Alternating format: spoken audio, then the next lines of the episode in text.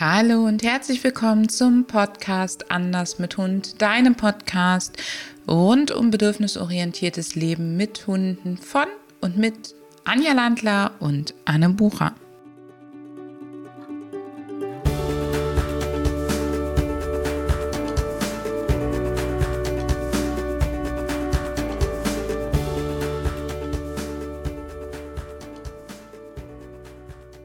Hallo und herzlich willkommen zu einer weiteren Episode von deinem Podcast Anders mit Hund. Und heute habe ich, Anne, einen ganz besonderen Gast an meiner Seite, nämlich die liebe Lisa. Und mit der Lisa möchte ich mich dem Thema widmen, Findus lernt alleine bleiben. Liebe Lisa, magst du dich einmal vorstellen? Sehr gerne, danke Anne. Ich freue mich sehr hier zu sein. Ähm, ein paar von euch kennen mich vielleicht schon, die bei Anne, bei Annas mit Hund ähm, aktiv sind. Aber nochmal für den Rest, mein Name ist Lisa. Ich wohne mit Findus, einem Podenco-Mix, seit November letzten Jahres zusammen in Köln. Ähm, wie es sich für einen echten Hundenah gehört, vielleicht noch einmal kurz zum Hund, ist circa zwei Jahre alt, kommt aus dem Tierschutz und deswegen beschäftige ich mich gerade privat ziemlich viel mit dem Thema Tierschutzhund, Großstadt, auch viel mit dem Thema alleine bleiben. Und ähm, genau, jetzt einmal kurz zu meiner Person. Ich selber bin bei der ATN-Ausbildung gewesen. Da habe ich auch die liebe Anne kennengelernt und besuche schon länger Hundefortbildungen und alleine bleiben war immer ein, ein Stecken von, von mir und ein Thema, mit dem ich mich auch leider immer sehr viel beschäftigen musste. Und seit Anfang dieses Jahres unterstützt du, liebe Lisa, ja auch ähm, das Anders mit Hund Team und betreust hier auch mit mir zusammen meine Kundinnen und natürlich auch nicht nur mit mir zusammen, sondern auch so, aber du betreust unsere Kundinnen und Kunden und stehst ihnen sozusagen mit Frage und Antwort zur Seite. Und das demnächst auch in einem Kurs, über den wir dich, liebe Zuhörerin, gleich auch noch informieren zum Thema alleine bleiben, weil wir das Thema sowieso gerade vor der Brust hatten und dass Lisa das gerade nochmal so hautnah mit Findus von Anfang an erlebt. Das macht natürlich ganz viel mit dem Trainerwissen, was da so vorhanden ist, was jetzt gerade nochmal viel in die Praxis privat umgesetzt wird. Lisa, wie geht dir das so als Trainerin, wenn man eigentlich weiß, wie man es alles zu tun hat und dann den eigenen Hund hat und sozusagen von dem, von der Außenperspektive in die, in die persönliche Perspektive wechseln muss? Es ist manchmal schon ein bisschen anstrengend, beziehungsweise gerade das Thema alleine bleiben ist ja auch kein Thema, was vielleicht mit einem Fingerschnips von heute auf morgen ähm, selbst mit vielem, vielem Trainerwissen behoben werden kann. Und dann ähm, ja, muss man natürlich auch immer seinem Umfeld Rede und Antwort stehen, kann vielleicht dann nicht den Arztbesuch dann machen, wenn der Mann ähm, in der Unternehmensberatung gerade in der Weltgeschichte herumturnt. Und das ist manchmal schon ein bisschen äh, nervenzehrend und anstrengend, aber man kann vielleicht auch mit dem einen oder anderen dann besser umgehen, weil man dann weiß, wofür man es macht und dass es so auf jeden Fall funktioniert und was es das macht, wenn man es von vornherein oder nicht unbedingt von vornherein, aber wenn man es angeht, wenn man es dann eben richtig und systematisch macht und sich auch die Zeit dafür nimmt. Hast du? Ja, total. Und man sieht sie. Das ist halt auch, glaube ich, ein ganz wichtiger Aspekt. Ähm, kleine, kleine Off-Topic-Frage an dich, die mir gerade so in den Kopf schießt, weil wir darüber reden häufig ist es ja für viele Trainer, Kolleginnen und Kollegen wirklich so, dass sie das Gefühl haben, der eigene Hund muss besonders gut ähm, die Dinge schaffen, die Dinge ähm, absolvieren, muss sozusagen als Vorzeigemodell laufen. Wie siehst du das? Habe ich am Anfang auch so gesehen, habe ich mich jetzt mittlerweile immer, immer mehr von gelöst, weil ich auch einfach sehe, ähm, warum der, der Hund das vielleicht macht oder auch wie viel Spaß er an manchen Sachen hat, wo andere Leute sagen, bist du nicht Hundetrainerin? Ähm, aber an sich, woher soll er es kennen? Also ich meine, jeder Hund braucht für verschiedene Dinge anders lang oder anders. Jeder hat andere Baustellen oder andere Themen und da darf man auch mit seinem Hund äh, Themen haben. Ich meine, wer wären wir, wenn der Hund bei uns einzöge von heute auf morgen direkt äh, alles, alles könnte?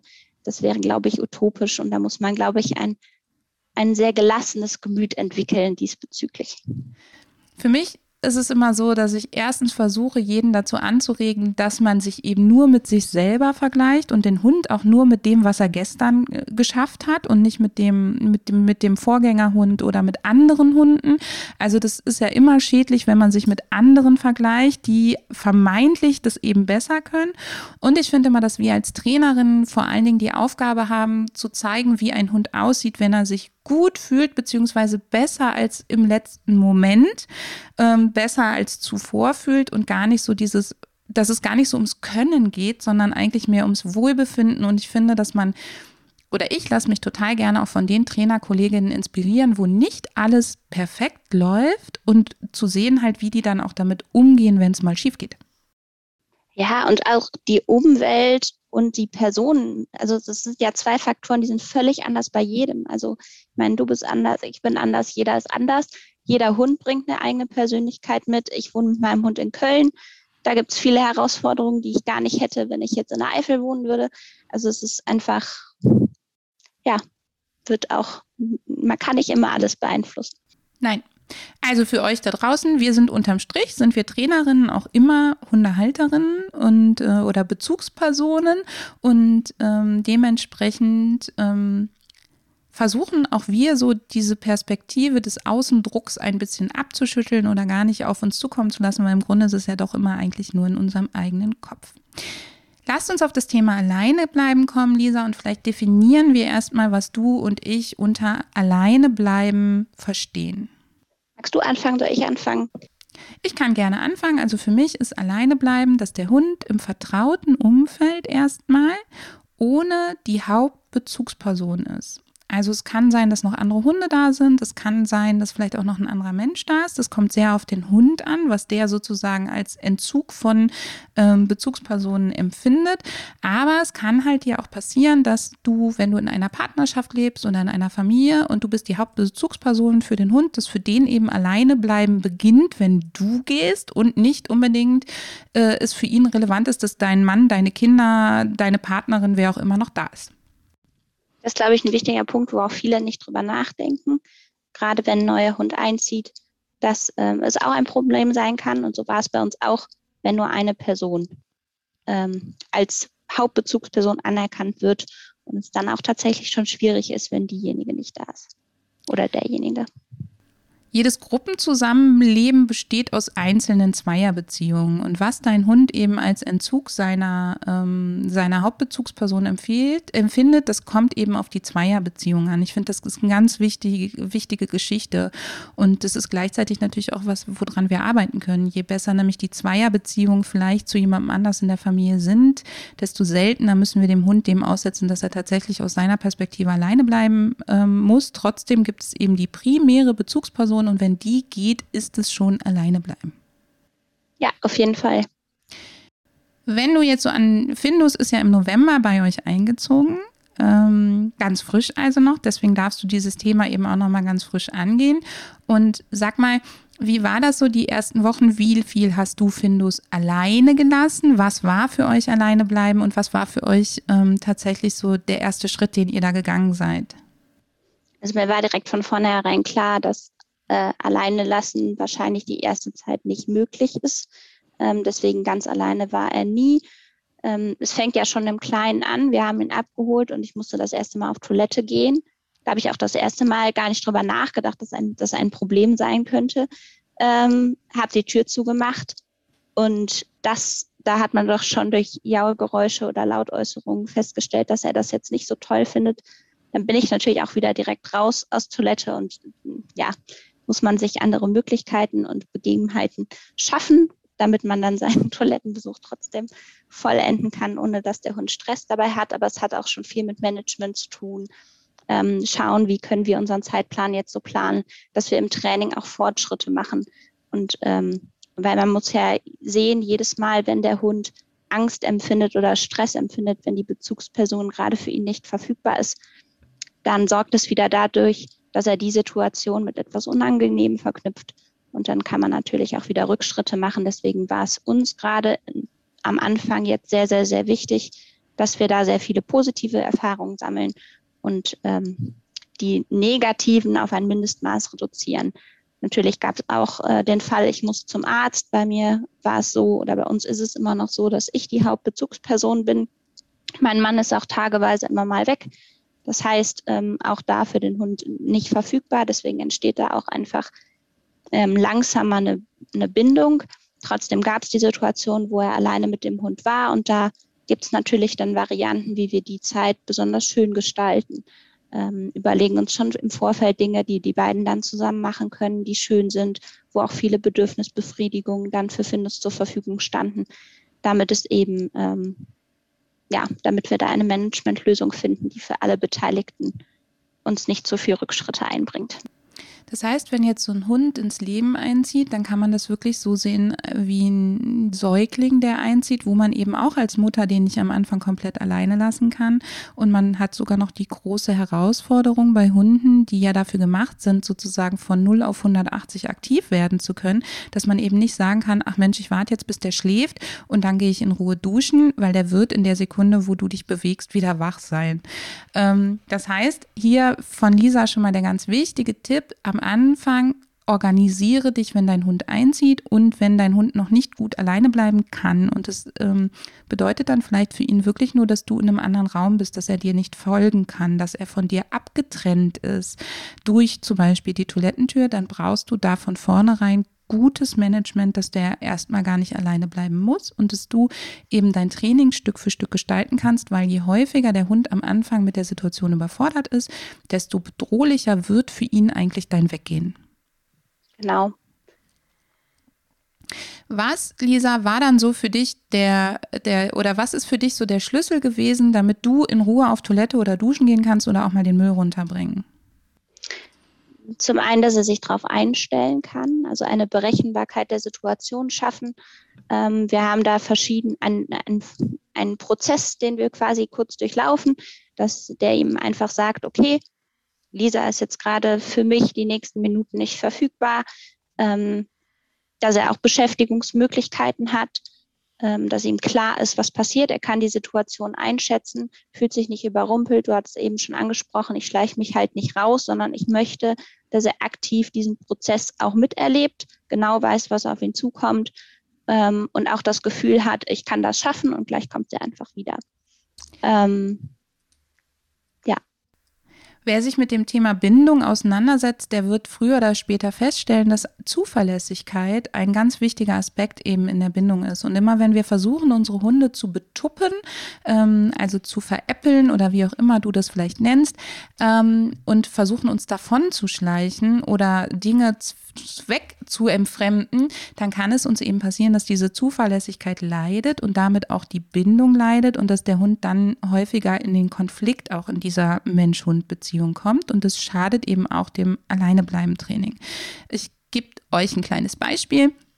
Ich habe einmal ein Signal für, ich bin jetzt tatsächlich äh, nicht mehr für euch verfügbar und ähm, darüber trainieren wir halt auch Schritt für Schritt das Alleine sein. Und ich habe ein Signal, das heißt, ich bin nur mal kurz bei den Pferden. Wir haben unsere Pferde am Haus. Dann wissen meine Hunde, ich versorge eben schnell die Pferde, brauche dafür etwa 30 bis 45 Minuten, bin sozusagen für sie in Höhe und Sichtweite, je nachdem, an welches Fenster sie gehen. Und das habe ich ganz klar voneinander getrennt, weil das für meine Hunde am Anfang total frustrierend war, wenn sie mich gehört und gesehen haben, aber nicht zu mir konnten. Also es war für sie was ganz anderes, als dann, wenn ich tatsächlich weg bin. Und dieses, ich gehe mal kurz zu den Pferden, würde ich jetzt niemals zweckentfremden, um ihm das zu sagen, um dann trotzdem einkaufen zu gehen. Obwohl das für sie viel schneller trainiert war, ähm, viel, also wieder mit viel früher angefangen haben als mit dem ganz klassischen Alleine sein. Ich würde es niemals zweckentfremden, um mich dann falsch rauszuschleichen und dann wegzufahren, weil ich damit nicht mehr zuverlässig wäre. Ja, genau. Also solche Signale haben wir auch. Wir haben auch das nicht verfügbare Signal bei uns aufgebaut. Ähm, bei uns gibt es noch eine Entspannungsmusik, eine Entspannungsdecke und auch einen Duft, den wir einsetzen. Ähm, wir haben das Thema konditionierte Entspannung auch direkt von Anfang an ähm, Stück für Stück aufgebaut. Das unterstützt uns noch in dem Prozess. Gerade wenn ich weiß, ich muss jetzt in den Keller, das dauert einfach mal fünf Minuten länger. Es sind ja gerade sehr kurze Zeitabschnitte, in denen wir so denken. Ähm, und ich glaube, das ist eine ganz, ganz wichtige Sache, dass man da auch für sich die richtigen Tools rauspickt, die gut zu einem passen, gute Beschäftigungsmöglichkeiten bietet.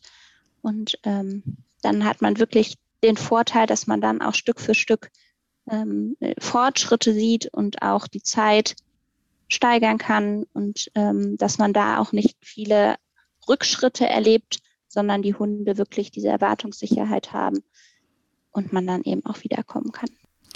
Diese Erwartungssicherheit oder Zuverlässigkeit, die entsteht ja durch für den Hund erklärbare Vorhersagemechanismen. Die Lisa hat ja eben schon gesagt, wir schleichen uns nicht heimlich raus, sondern wir bauen das ganz klar über eine Struktur auf. Wir bauen dafür Routinen auf und der Hund hat dadurch ein ganz klares Erkennen, was als nächstes passiert und kann eben sein Verhalten anpassen.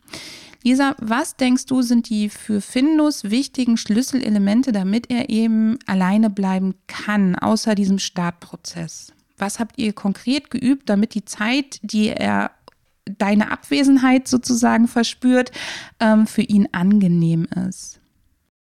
Zunächst gucken wir immer, dass das so liegt, dass er auf jeden Fall alle Bedürfnisse gestillt hat. Es liegt in einer Zeit, wo wir vor kurzem draußen waren. Das heißt, ich weiß, er muss in der Zeit auf jeden Fall nichts erledigen. Ähm, oder wenn das Erregungsminot mal steigt, dass auch die, die Wahrscheinlichkeit gesenkt wird, dass er irgendwie sich in der Wohnung entleert. Ich warte aber auch direkt dazwischen, zwischen dem Gassigang, bevor wir ins Alleinbleibtraining starten, dass er so ein Stück weit auch runterkommt, die Sicherheit verspürt. Er konnte gerade noch mal eben kurz was essen und es wird jetzt wieder ruhiger. Das heißt, das Erregungsniveau ist auch ein Stück weit wieder gesunken. Dann starten wir eben in den sogenannten Startprozess und ich schaue schon auch, dass ich die Klingel in der Zeit ausstelle, dass ich nicht dann übe, wenn der Postbote gerade immer erwartungsmäßig kommt, sondern dass ich auch die Situation insgesamt so, so rund mache wie möglich, dass wir größtmögliche Erfolge feiern können dieser Startprozess, den von vornherein so rund zu machen wie möglich. Ich weiß jetzt, dass ganz viele sagen, ja, aber ich will ja einfach den Hund alleine lassen können. Ähm, muss man das dann das Leben lang so beibehalten oder ist das jetzt fürs Training?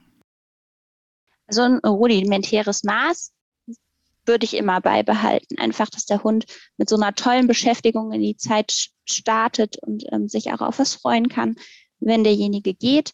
Ähm, am Anfang habe ich es tatsächlich so gemacht, dass er immer was bekommen hat. Selbst wenn ich auf Toilette gegangen bin, dann musste ich mir überlegen, wie lange brauche ich ungefähr, eher länger, eher kürzer. Das haben wir tatsächlich mittlerweile ganz abgebaut, weil das für ihn der Prozess, ich gehe auf Toilette, schon für sich rund geworden ist. Das heißt, er hat jetzt schon durch verschiedene Ankündigungen oder einfach nur ein kurzes Leckerli, was ich ihm da vorlege, weiß er, sie ist auf Toilette, das ist für uns überhaupt gar kein Thema mehr. Ähm, das heißt, da wird man Stück für Stück besser. Wenn man allerdings auch später für mehrere Stunden die Wohnung verlässt, und das ist ja unser Hauptziel, so ein, so ein Grundprozess würde ich dann schon beibehalten. Ja, sehe ich auch so. Der Grundprozess bleibt immer da und der, mm, man ist dann vielleicht später nicht mehr so sauber, dass man eben darauf achtet, dass dann keiner klingelt oder so. Aber man ist sich eben auch darüber bewusst, dass ähm, jede dieser, ähm, gerade wenn der Hund es noch gerade erst lernt, jeder dieser Einschnitte, wo man eben extreme Erregung erzeugt oder vielleicht auch Stress erzeugt oder ähm, irgendwas passiert, was eben eigentlich in diesem Prozess nicht zu suchen hat, dass der das für den Hund weniger sauber abgrenzt. Also gerade wenn ein Hund so einen Prozess, so ein Ritual noch lernt, sollte das ja möglichst gleichförmig ablaufen und deswegen bietet es sich total an, wie Lisa das macht, in dem Moment Störquellen von der Gleichmäßigkeit erstmal auszuschalten, damit der Hund es erstmal ganz, ganz konkret lernt. Lisa, wie ist es denn, wenn Findus alleine ist? Also wenn du jetzt wirklich nicht für ihn verfügbar bist? Worauf achtest du, dass er das zur Verfügung hat? Was ist dir ganz wichtig? Wie gestaltest du sozusagen deine Abwesenheit dann konkret? Also du bist jetzt weg. Ich bin jetzt weg. Also generell ist mir erstmal enorm wichtig, dass ich, wenn ich weg war, mir natürlich angucke, wie es war. Wir haben ein Kamerasystem direkt am Anfang installiert, bevor er bei uns eingezogen ist, damit wir das eben auch überwachen können. Also damit er nicht ähm, also wir sind jetzt nicht da reingegangen und haben gesagt, wir probieren einfach mal, vielleicht schafft er ja eine Stunde. So nicht, sondern man, man fängt ganz kleinschrittig an und schaut erst mal, was macht er, wenn ich auf Toilette gehe. Da musste ich mir das nicht angucken, um zu wissen, was er dann macht und dass er es als störend empfindet. Aber genau, dann haben wir einen Platz geschaffen, wo er wirklich alles, alles zur Verfügung hat. Wir haben eine Kiste mit Spielzeugen, mit Sachen, wo er sich mit beschäftigen kann. Er hat einen, einen Platz mit verschiedenen Untergründen zur Verfügung. Also während wir weg sind, schränken wir die Wohnung ein Stück weit ein. Das heißt, er hat nicht alle Zimmer zur Verfügung, ähm, weil wir auch die Verletzungsgefahr eben einschränken möchten. Oder wir wissen schon in ein paar Sachen, gibt es Quellen, ähm, die zum Spielen animieren könnten. Das ist vielleicht nicht so in unserem Sinne. Deswegen hat er diese Zimmer für den Zeitraum nicht zur Verfügung. Ich weiß aber auch, ähm, wenn ich einen Hund habe, der zum Beispiel immer gerne Mülleimer auseinander nimmt, das ist ein großes Hobby von ihm, dann biete ich ihm eine Alternative, dass er das in, in der Art und Weise trotzdem ausleben kann, indem man zum Beispiel so eine Biotöte füllt. Und ich lege ihm das auf seinen Platz, ähm, dass er trotzdem Spaß hat und die Zeit schön gestaltet, während ich weg bin. Und das läuft in Bahnen, die ich ihm erlauben kann und auch ermöglichen kann und worüber ich mich dann auch freue, wenn ich hinterher auf den Videobildern sehe, dass er die Tüte auseinandergenommen hatte, die Leckerei darin gefunden hat und einfach eine schöne Zeit hatte, während ich in der, in, im Keller Wäsche gemacht habe. Das heißt, du hast die Hundeoase aufgebaut für alle Hörerinnen und Hörer, die den Begriff schon kennen. Du hast die Hundeoase aufgebaut und eben einen Bereich deiner Wohnung mit allen möglichen Bedürfnisbefriedigungen verknüpft, die nichts mit dir zu tun haben. Und du schränkst deinen Hund in der Wohnung ein, um eben unerwünschtem Verhalten oder auch Unwohlsein vorzubeugen. Also gerade bei uns war es zum Beispiel lange so, dass wir das ähm, Wohnzimmer nicht zur Verfügung gestellt haben, wenn wir weg waren. Da hatten wir bodentiefe Fenster und je nachdem, was die Hunde draußen gesehen haben, ähm, haben sie sich dann halt auch mal aufgeregt. Und das wollte ich eben nicht, wenn wir nicht da sind. Dann haben wir einfach ein Kindergitter für die vors Wohnzimmer gemacht, sodass sie da nicht mehr hinkamen. Oder wie Lisa schon sagt, wenn du weißt, dein Hund nimmt in der Zeit gerne Müll auseinander, dann kann es sinnvoll sein, die Küche zu verschließen, aber dem Hund eben das, was er da gerne machen möchte, in der Hundeoase zur Verfügung zu stellen. Und was ich einen ganz wichtigen Aspekt finde, ist, ähm, Lisa, du hast, schränkst die Wohnung ein, aber du tust den Hund nicht in eine Box. Das finde ich, müssen wir hier ganz klar betonen, weil das in der Tat ähm, tierschutzwidrig wäre, den Hund während der eigenen Abwesenheit einfach in eine Box zu sperren ist ja auch keine Lösung vom Problem. Also das, was der Hund in der Wohnung sonst kaputt machen würde, ist ja eigentlich nur ein Ausdruck von Stress. Den hat er auch in der Box. Und im, im Zweifel beschädigt er sich dann auch selber, selbst wenn die Box groß genug wäre, ähm, dass es nicht tierschutzrelevant ist. Aber das Gefühl geht da, wird dadurch ja nicht besser. Deswegen genau, haben wir auch den, den Auswahlprozess am Anfang, da haben wir uns wirklich einen ganzen Abend Zeit genommen, uns zu überlegen, wo in der Wohnung richten wir das ein. Es gibt viele Faktoren, bodentiefe Fenster hast du eben genannt. Ähm, möchten wir das Bett zur Verfügung stellen, möchten wir das Sofa zur Verfügung stellen. Ich glaube, das ist auch ein Punkt, worüber man auch mal so einen Familienrat tagen muss. Ähm, was einem da wichtig ist, weil ich finde schon wichtig, dass es konsistent passiert. Also, dass man sich nicht überlegt, heute kriegt er das Zimmer, morgen kriegt er das Zimmer, sondern dass das wirklich etwas ist, was ich ihm dann kontinuierlich zur Verfügung stellen und auch bieten kann. Genau, reagiert er zum Beispiel auf Geräusche aus dem Treppenhaus oder von der Einfahrt, dann macht es vielleicht Sinn, einen Raum zu wählen, der nicht direkt da dran grenzt, solche Sachen, ne? Ja, genau. Sehr cool. Und wenn du nach Hause kommst, läuft es dann, ähm, wie läuft es dann ab? Nach Hause kommen, ähm, da haben wir auch ein Ritual. Das heißt, ich mache immer dieselben Sachen. Ich ziehe meistens als erstes die Schuhe aus und die Jacke. Das weiß er auch schon. Dann räume ich das nicht verfügbar Signal weg. Das ist bei uns äh, so ein Tennisschläger. Also mir war wichtig, dass sich das von der Einrichtung abhält, äh, abhebt, schön in, in gelb-blau gehalten. Also dass der Hund es auch gut sehen kann. Das räume ich dann weg. Dann streue ich ihm noch ein paar Kekse in die Hundeoase, dass ich nochmal meine Tasche in den Flur stellen kann. Und dann haben wir kurz Kuschelzeit für drei bis fünf Minuten. Ähm, und dann wird die Situation bei uns gar nicht so erregungsfreudig. Ich halte aber auch nichts davon, zum Beispiel den Hund erstmal eine Zeit zu ignorieren oder so, sondern mir ist wichtig, ich kann entspannt reinkommen, kann meine Einkäufe abstellen oder was auch immer ich gemacht habe. Ähm, und jeder weiß genau, was er in der Situation zu erwarten hat und was wann passiert. Das ist ja diese super wichtige Gratwanderung für euch alle da draußen. Hunde bekommen tatsächlich Stress, wenn die Bezugsperson, die Bindungsperson zurückkommt und sie dürfen nicht begrüßen. Ähm, dann sinkt in der Tat der Oxytocinspiegel drastisch und es fühlt sich für sie ähm, sehr unangenehm an. Umgekehrt kommen wir aber ja häufig auch bepackt nach Hause, haben vielleicht auch noch ein Kind an der Hand oder einen zweiten Hund oder, oder, oder und wollen jetzt ja erstmal uns ausziehen und den Hund dann vernünftig begrüßen. Wir wollen nicht diese extrem hohe Erregung vielleicht im engen Treppenhaus oder im engen Flur. Wir wollen, dass das ähm, alles so abläuft, dass es eben für alle Beteiligten angenehm ist.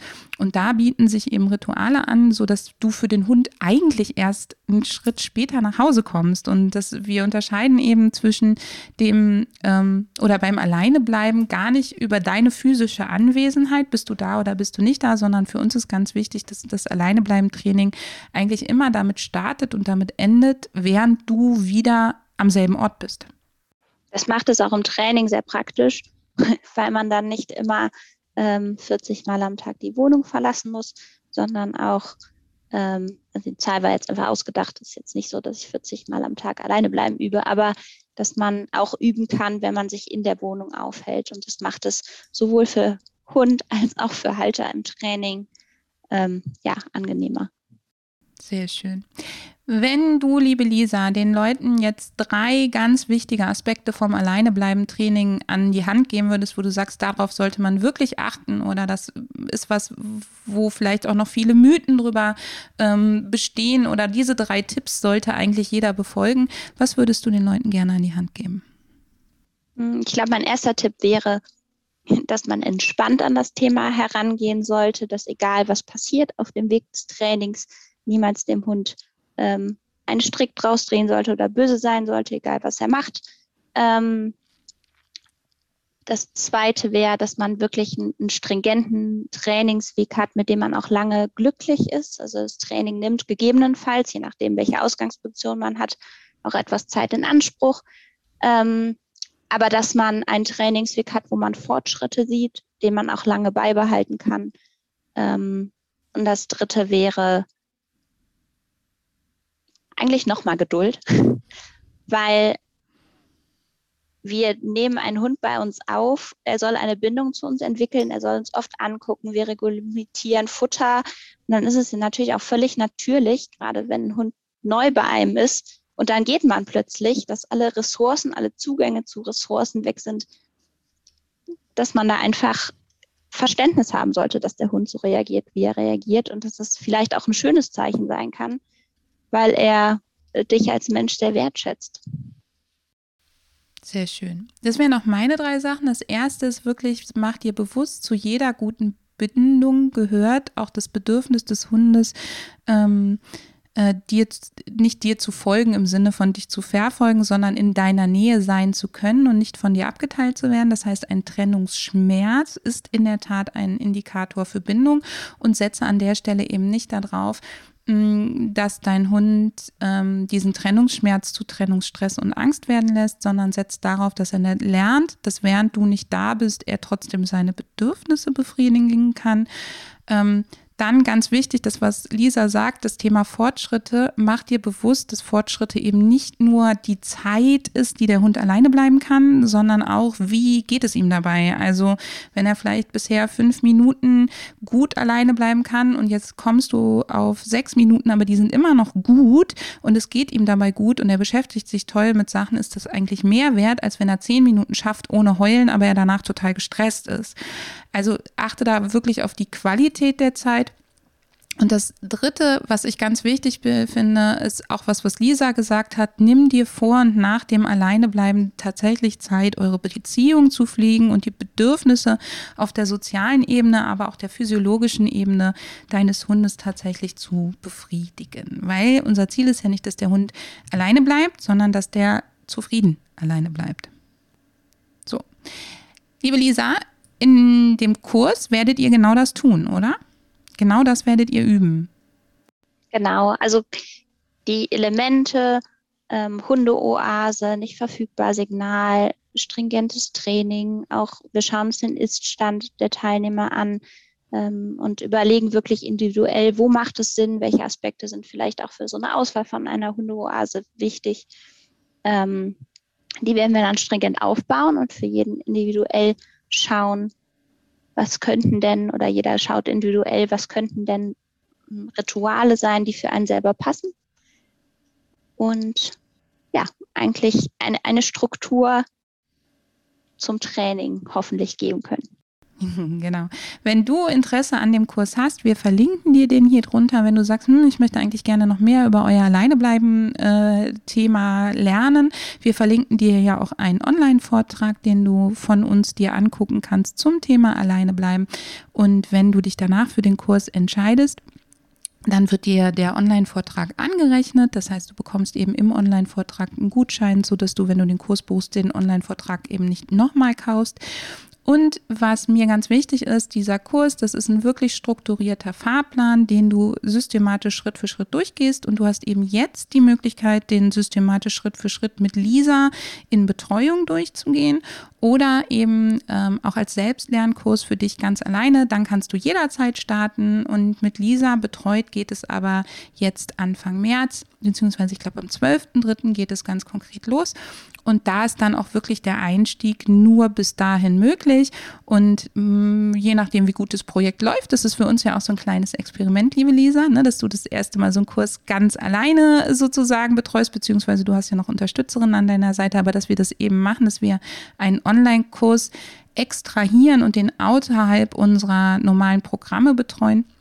Wenn das gut läuft, dann wird es den vielleicht auch ein, zwei Mal im Jahr in Zukunft geben. Aber jetzt erstmal sehen wir das Ganze als Experiment an.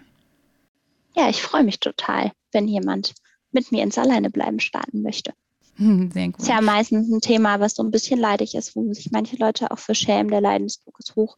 Deswegen der Leidensdruck ist total hoch und es ist so frustrierend, weil man manchmal halt auch ja diese Plateaus hat, wo es gefühlt nicht vorangeht. Dann geht es mal wieder schnell voran, dann geht es mal wieder gar nicht voran, dann geht es auch mal wieder vielleicht einen halben Schritt zurück und da zu gucken. Die Umwelt hat wenig Verständnis dafür. Man muss sich dann manchmal schon anhören. Ich kenne das sehr gut. Äh, wie dein Hund kann nicht alleine bleiben. Dann lassen wir einfach mal allein. Genau, mach doch einfach mal, ist doch nur ein Hund. Und ich finde so schön, wenn sich Leute dafür Zeit nehmen möchten und das Training strukturiert und entspannt für alle Beteiligten angehen wollen. Und äh, ja, freue mich, wenn ich jemanden begleiten darf. Sehr cool. Wenn du dich jetzt fragst, aber was mache ich denn so lange, wie mein Hund nicht alleine bleiben kann, da möchte ich dich noch auf ein paar Podcasts hinweisen, beziehungsweise ähm, Podcast-Folgen, wo wir eben Interviews geführt haben mit Menschen, die Hunde professionell betreuen. Und das ist natürlich auch immer noch eine Möglichkeit, dass du dir eine professionelle Hundebetreuung suchst oder auch eine hobbymäßige Hundebetreuung und wo du darauf achten solltest, das verraten dir dann in den jeweiligen Podcasts unsere Expertinnen dafür. Mm, hör da auf jeden Fall auch gerne mal rein. Liebe Lisa, ich sage dir vielen herzlichen Dank für diesen wunderbaren Talk, dieses wunderbare Gespräch und wünsche dir weiter viel Erfolg mit Findus beim Alleinebleiben. Vielen Dank, hat mir sehr viel Spaß gemacht.